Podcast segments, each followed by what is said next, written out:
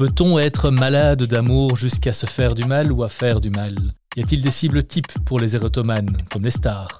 Peut-on repérer ou éviter ce genre de situation? Est-on finalement toutes et tous susceptibles de devenir érotomanes? Vous l'aurez compris, le sujet de cet épisode de Psyché est Je l'aime un peu, beaucoup, maladivement, l'érotomanie.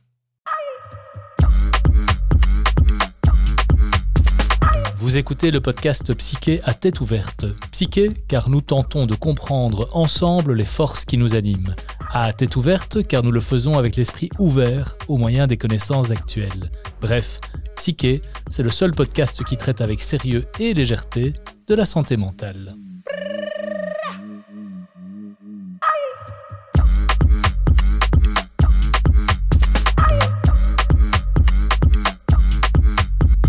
Pierre Oswald, bonjour. Bonjour. Vous êtes psychiatre et docteur en psychologie, expert judiciaire et vous enseignez à l'université. Vous êtes également directeur médical du centre hospitalier Jean Titeka à Bruxelles. Alban Antoine, vous êtes juriste et manager et vous travaillez depuis près de 20 ans dans le secteur des soins de santé. Vous êtes directeur général de ce même centre hospitalier. Pierre Oswald, le sujet de l'érotomanie, vous le connaissez bien car dans votre pratique, vous êtes amené à traiter un grand nombre de personnes qui souffrent ou ont souffert de troubles délirants et psychotiques. Pierre, si vous deviez choisir, vous préféreriez être drôle ou intelligent? Euh, J'aimerais être drôle, Alban. Alors Pierre. Bon, Pierre, Pierre L'étymologie de l'érotomanie est évidente. Hein. On a l'amour, euh, l'amour fou, hein, l'éros et, et, la mania qui sont là. Mais au-delà de cette étymologie, est-ce que vous pourriez vous risquer une définition de l'érotomanie? Oui, l'érotomanie, en fait, euh, son nom n'est pas tellement bien choisi et on sait pourquoi, c'est parce que ce néologisme a été forgé euh, au, XVIIIe et au début du XIXe siècle, alors qu'on ne comprenait pas très très bien le, mécanisme. Ce n'est qu'un siècle plus tard qu'on a compris que l'érotomanie, c'est, pour faire simple, la conviction délirante d'être aimé. Donc une personne érotomane a cette certitude qu'une autre personne l'aime. Donc c'est pas une folie d'amour. Non, ce n'est ni un amour fou euh, un peu idéalisé, ce n'est pas non plus, et je regardais votre œil brillant, ce n'est pas non plus une nymphomanie. Non, l'érotomanie, c'est une conviction réellement délirante qu'on peut rapprocher de la paranoïa qui amène une personne à être certaine, convaincue que une autre personne l'aime. Ok, mais il y a déjà beaucoup, beaucoup de choses dans tout ce que vous nous donnez là maintenant. Merci pour ça, pour, votre, pour cette générosité qui vous est coutumière. Et donc, Pierre, de tout temps, il y a eu des amoureux éconduits, des amoureux malheureux. On est dans autre chose ici. On est dans, dans autre chose qui, euh, en effet, a bénéficié de toutes les avancées de, psychologiques pour finalement comprendre un truc fondamental dans l'érotomanie, c'est que euh, ce n'est pas tant l'objet d'amour de la personne qui compte que la personne elle-même. Ce que va nous dire un, un ou une érotomane, on y reviendra sur, euh, sur, sur le genre, c'est finalement que l'incompréhension vient du fait de ne pas être aimé. Donc c'est pas l'objet qui pose problème, c'est plutôt l'incompréhension qu'a la personne qu'une autre personne ne l'aime pas. En tout cas, le terme incompréhension, je le comprends très bien parce que je ne comprends absolument pas ce que vous êtes en train de ah. nous dire. Mais si vous voulez bien, on va, on va continuer à avancer. je suis sûr que le, le brouillard qui est dans mon esprit va, va se dissiper par vos bons soins. On aime bien en général avoir des références, par exemple, à des livres ou à des films. On y reviendra par la suite. Mais moi, j'ai en tête euh, Liaison fatale. Liaison fatale d'Adrian Lyne. Est-ce que là, c'est une érotomane que nous voyons ainsi euh, mise en scène? Oui, alors évidemment, avec tous les artifices euh, du, cinéma et, les, psychiatres qui se sont penchés sur, euh, sur ce film ont, on, qualifié euh, Alex, je pense, que, que s'appelle l'héroïne du, film, comme étant non seulement érotomane, mais aussi peut-être borderline ou, ou, toute une série d'autres éléments qui font que l'érotomanie se euh, se complète de, comportements totalement inadéquats, de, mise en avant de la souffrance, etc. Oui, mais en tout cas, si on doit avoir en tête, et vous avez bien euh, choisi, une héroïne de cinéma, c'est bien euh, Liaison fatale. Pierre, on va essayer de dissiper ce, brouillard qui est, qui est peut-être également dans la tête de toute une série de nos auditrices et nos auditeurs. Vous avez dit que cette maladie ou ce syndrome avait été mal compris dans le passé. Peut-être que vous pourriez justement nous parler de cette évolution pour que nous comprenions mieux la conception qu'on en a aujourd'hui L'histoire de l'érotomanie, c'est l'histoire de la maladie d'amour que certains ont chanté euh, avec beaucoup de, avec beaucoup de talent il n'y a, pas si longtemps que ça. espèce de maladie de, de l'amour fou. Et dans un contexte où euh, euh, bien souvent, euh, cette euh, condition était l'apanage des femmes. Évidemment, on y mettait une forte connotation morale. Donc pendant longtemps, on a considéré que c'était l'association à la fois d'une déviance morale et puis à certaines époques, euh, peut-être de certaines dysfonctions corporelles, physiologiques. Alors certains l'ont situé dans le foie, et puis plus tard, certains ont considéré même que ça pouvait être lié à une congestion de, de, de l'utérus, ce qui a donné le terme qui a fait Flores et qu'on utilise encore malheureusement trop souvent, le terme d'hystérie. C'est ça. Euh, Donc ça, la, la, première oui. conception, c'était d'imaginer que le mal était, entre guillemets, dans le, le corps pour le coup, là, des femmes, visiblement, c'était euh, principalement dans ce, genre-là que, les soi-disant spécialistes de l'époque retrouvaient cette euh, tendance. Et puis, il a fallu pas mal de, temps, et en particulier l'émergence euh, d'une réflexion, je dirais, à la fois peut-être moins moralisatrice et aussi plus centrée sur la personne, pour comprendre avec Freud que l'érotomanie, finalement, concernait peut-être plus la personne qui en souffrait que l'objet qui était le centre de l'attention amoureuse. Ce que dit l'érotomanie, c'est énormément de choses sur la personne qui en souffre. C'est un mélange à la fois de d'insatisfaction, puisque cette conviction délirante d'être aimé est très peu souvent associée à un amour partagé. Donc c'est source de frustration, on y reviendra peut-être, de dépit, parfois même de vengeance, et puis aussi énormément de jalousie. Et donc la personne qui souffre d'érotomanie, c'est quelqu'un qui souffre d'une sorte de distorsion entre une conviction affirmée et finalement la réalité qui ne traduit pas du tout cette conviction. Donc cette personne est jalouse de qui, de quoi? Bah De toute personne qui pourrait, par exemple, approcher euh, l'objet aimé. Euh, on retrouve énormément d'exemples bah, dans le monde médical, dans le monde où euh, des personnes ont un certain statut, une certaine hiérarchie, et qui est l'objet alors euh, d'un amour totalement déraisonné de la part de certaines personnes. Bah, ces objets d'amour bah, ont par ailleurs leur vie, leurs femmes, leurs enfants, leurs compagnons, ça. leurs compagnes, et là aussi ça crée des, des tensions évidentes des phénomènes qu'on va dire un peu des phénomènes de, cristallisation. Au plus je, tu me rejettes, au plus, au plus tu m'attires. Exactement, oui. Et, d'ailleurs, euh, ce phénomène-là euh, euh, est souvent perçu par les personnes érotomanes comme étant une manière d'exprimer que l'amour, il va dans les deux sens, en grande partie parce que elles se disent, bah tiens, s'il me il me rejette, c'est pour mieux cacher l'amour secret et passionnel qu'on vit tous les deux. Donc, chaque fait est interprété chaque petit euh, élément ou absence de, retour, de réponse est considéré comme un élément qui va accentuer le délire euh, érotomane. On sent déjà un caractère un peu insoluble à tout ça, mais on y reviendra par la suite hein, sur euh, quel traitement et peut-être même aussi, euh, sans, évidemment faire de diagnostic sauvage, comment éventuellement déceler qu'on est potentiellement dans une situation à risque, que ce soit d'un côté ou de l'autre. Hein, mais on y reviendra on y reviendra par la suite, mais c'est déjà passionnant. On tourne peut-être un petit peu autour du pot depuis tout à l'heure. Euh, Est-ce que c'est un syndrome qui touche plus les femmes que les hommes? Alors oui, et si je dis ça, c'est peut-être parce que je suis aussi le produit d'une longue histoire euh, nosographique, mais euh, pour plusieurs raisons, j'en ai cité quelques-unes, on a eu tendance à trop sûrement appuyé sur euh, des comportements qui étaient considérés comme pathologiques chez la femme et pas chez l'homme. Et puis un élément strictement factuel, c'est que jusque récemment, les fonctions d'autorité qui concernent souvent euh, l'érotomanie étaient exercées plutôt par des hommes.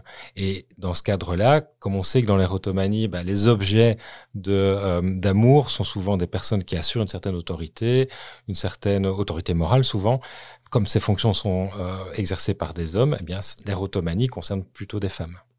Pourquoi ce lien entre justement incarnation d'une certaine autorité et, euh, et l'érotomanie?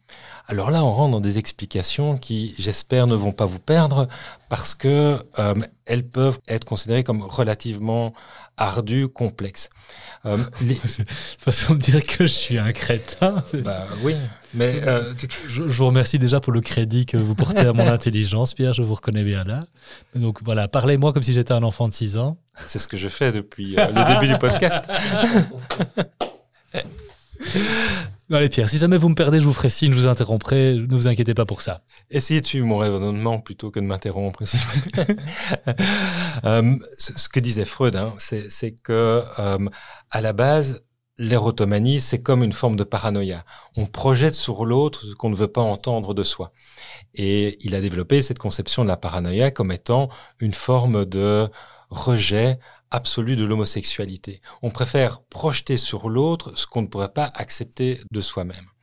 Concrètement, ça veut dire que on est dans une euh, une tentative qui est toujours insoluble de pouvoir projeter sur l'autre ce que on ne sera jamais. Et tant qu'à faire, autant projeter sur quelqu'un qui est inatteignable, inaccessible, pour pouvoir d'une certaine manière, même si ça peut paraître paradoxal, nous mettre dans une situation où finalement les choses ne seront jamais résolues. Imaginez une chose, imaginez une personne érotomane qui arrive à ses fins et qui finalement arrive à se mettre en couple avec la, personne aimée, eh bien elle va se retrouver devant un gouffre, un vide qui est de sa propre défaillance et peut-être, Freud disait de sa propre homosexualité, mais en tout cas face à quelque chose qu'elle ne pourra alors plus du tout résoudre autrement que par une remise en question personnelle. Et là, c'est encore plus douloureux.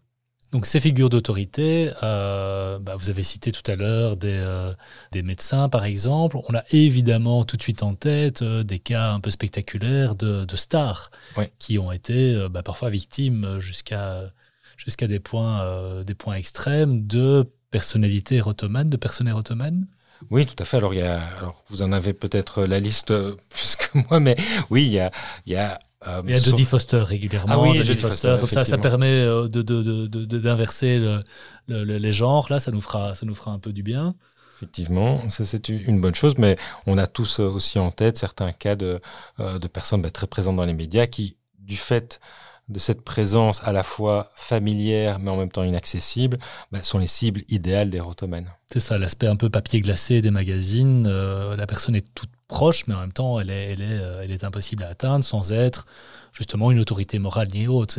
on est vraiment sur autre chose à ce moment-là. Oui, et, j'ai euh, en tête aussi un exemple que j'ai lu d'une personne qui a vu à la télé le présentateur d'un journal télévisé remettre sa cravate d'une manière particulière et qu'elle a d'office interprété comme un signe, un message qui lui était envoyé d'une liaison qui était peut-être euh, envisageable entre elle et lui. Alors pour l'anecdote, c'est vrai qu'en préparant cette émission, je suis tombé sur le cas d'un certain Edward Jones qui s'est introduit à plusieurs reprises dans le palais de Buckingham pour voler des sous-vêtements de la reine Victoria, donc en 1838. Ah, sacré coquin. c'est comme ça qu'on l'appelait, le sacré coquin d'Edward Jones.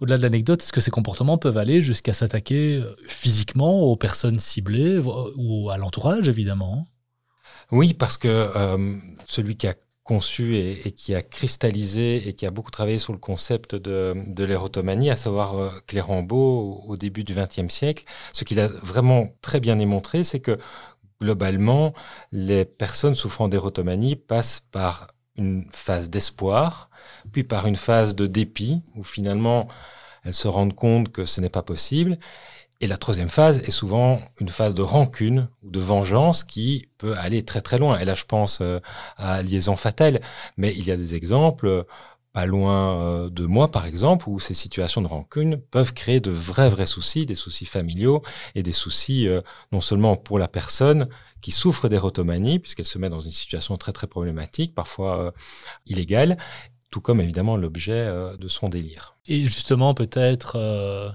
est-ce que pour l'objet en question, donc la personne qui est la, cible de l'érotomane Est-ce qu'il y a un aspect aussi de culpabilité, de culpabilisation euh, J'imagine que le présentateur télé que vous citiez tout à l'heure ne s'en est pas voulu d'avoir remis sa cravate d'une manière ou d'une autre, mais plus généralement, se dire bah, tiens, est-ce que j'ai incité à ça euh?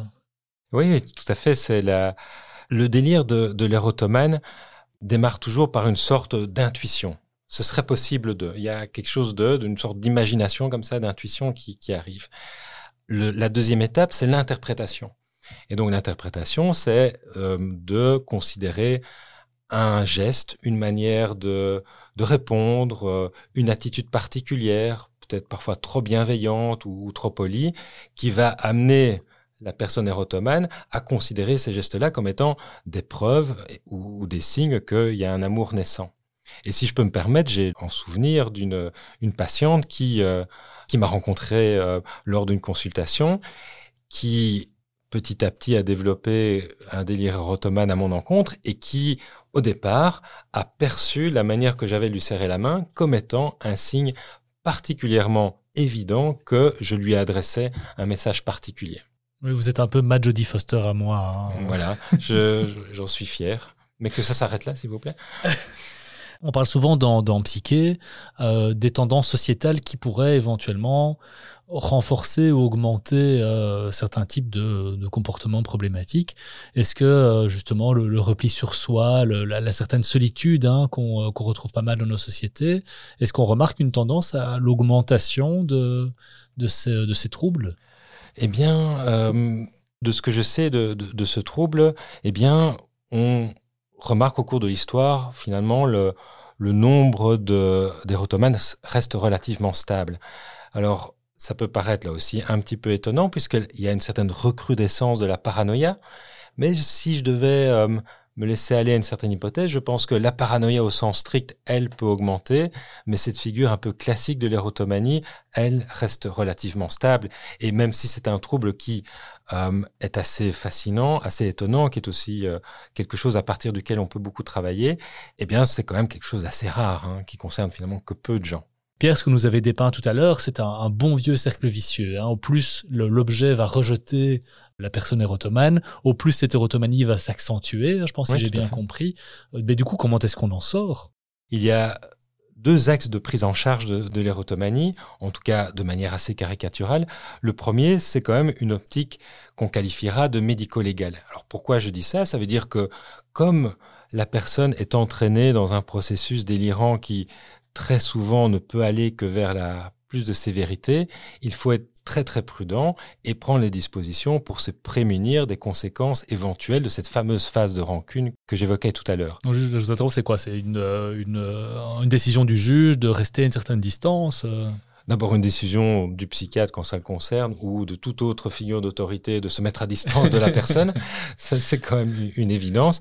Et puis parfois de, de, de, de signaler à la police que euh, il y a euh, harcèlement. Il faut savoir qu'il y a des, des, des érotomanes qui s'en prennent non seulement à la personne, mais à sa famille, qui s'en prennent aux enfants et qui, heureusement ces cas sont rares, mais ils existent, qui peuvent aller très très loin dans, la mise en danger. Donc il faut être très très prudent et euh, signaler euh, c'est fait aux, autorités.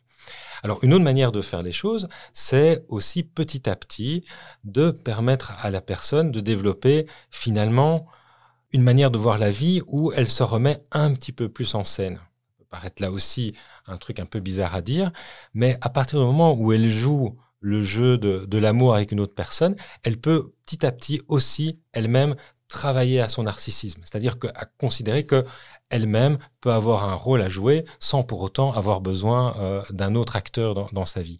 Et c'est tout un travail qui prend évidemment beaucoup de temps, qui peut passer par euh, le fait de prescrire des médicaments, mais qui amène la personne petit à petit à avoir confiance en elle, à développer des activités qui l'intéressent et au bout du compte, à peut-être s'interroger sur la fonction de ce délire.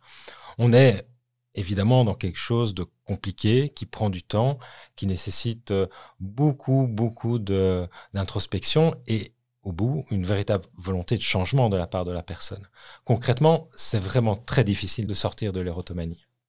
Alors on a pris le parti euh, dans ce podcast de ne pas euh, donner des, conseils de vie ou autre. Hein. C'est pas du tout notre notre le rôle qu'on a qu'on a voulu prendre ici ou qu'on a voulu proposer ici. Tout de même, est-ce que vous auriez des, euh, des conseils à donner euh, Vous avez parlé de la prise de distance tout à l'heure.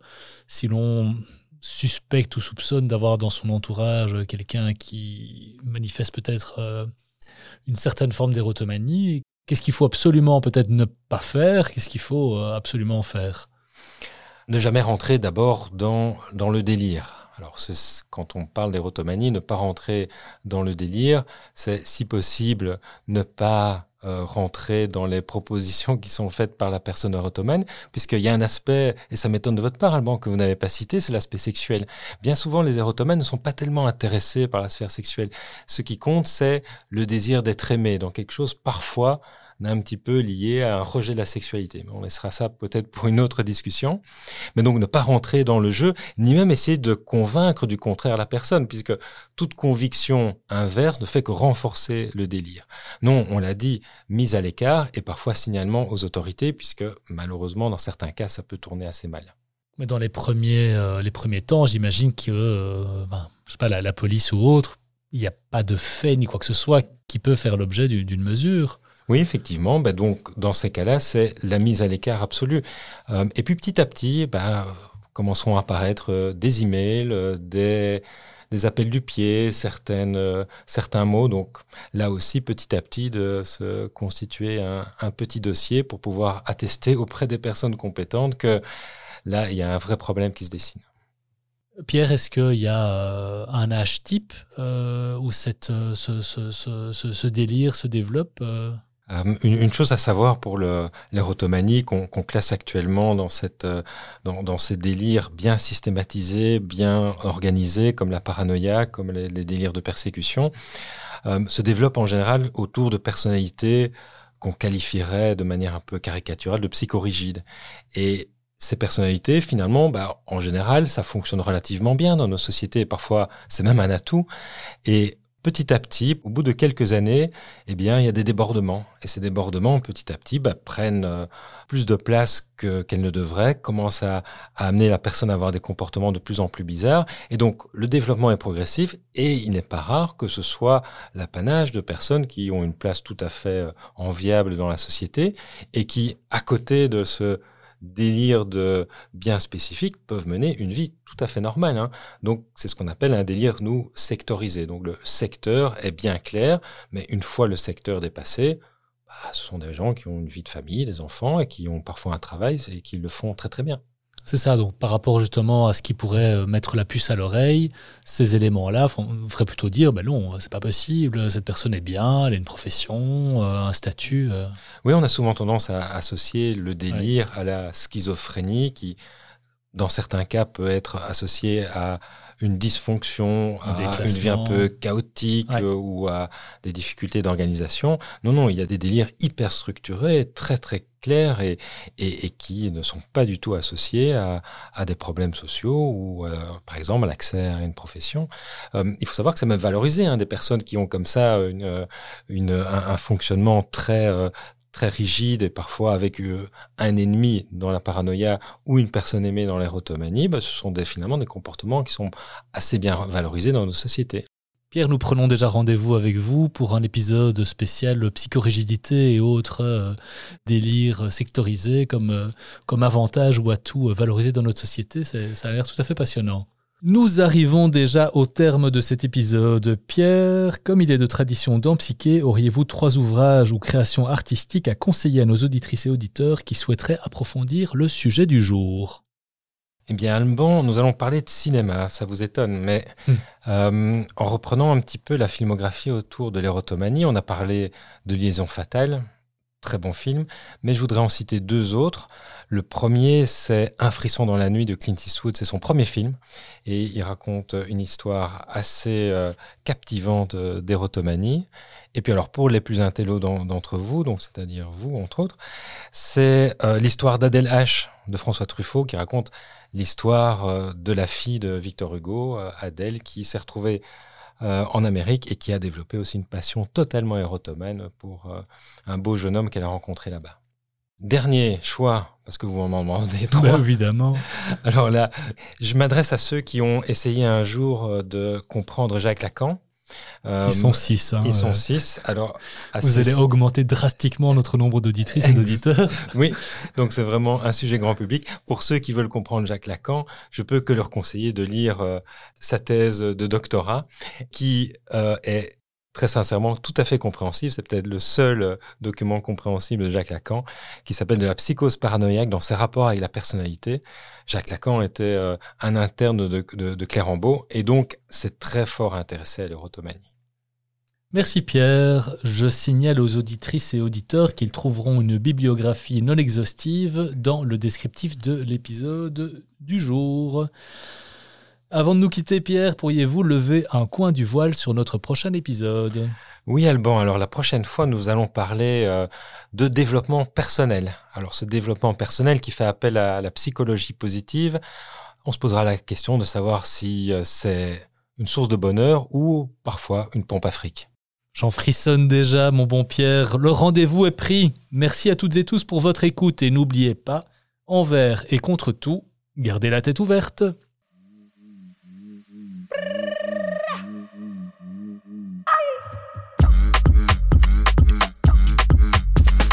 Chères auditrices et auditeurs, c'est la fin de cet épisode de Psyché à tête ouverte. Il a été réalisé par l'agence Benvox et coordonné par Maya Azizelaoff et Antoine Arnould. Si vous avez aimé, vous pouvez liker et partager. Vous pouvez aussi nous envoyer vos propositions de thèmes à l'adresse info at psyche.be.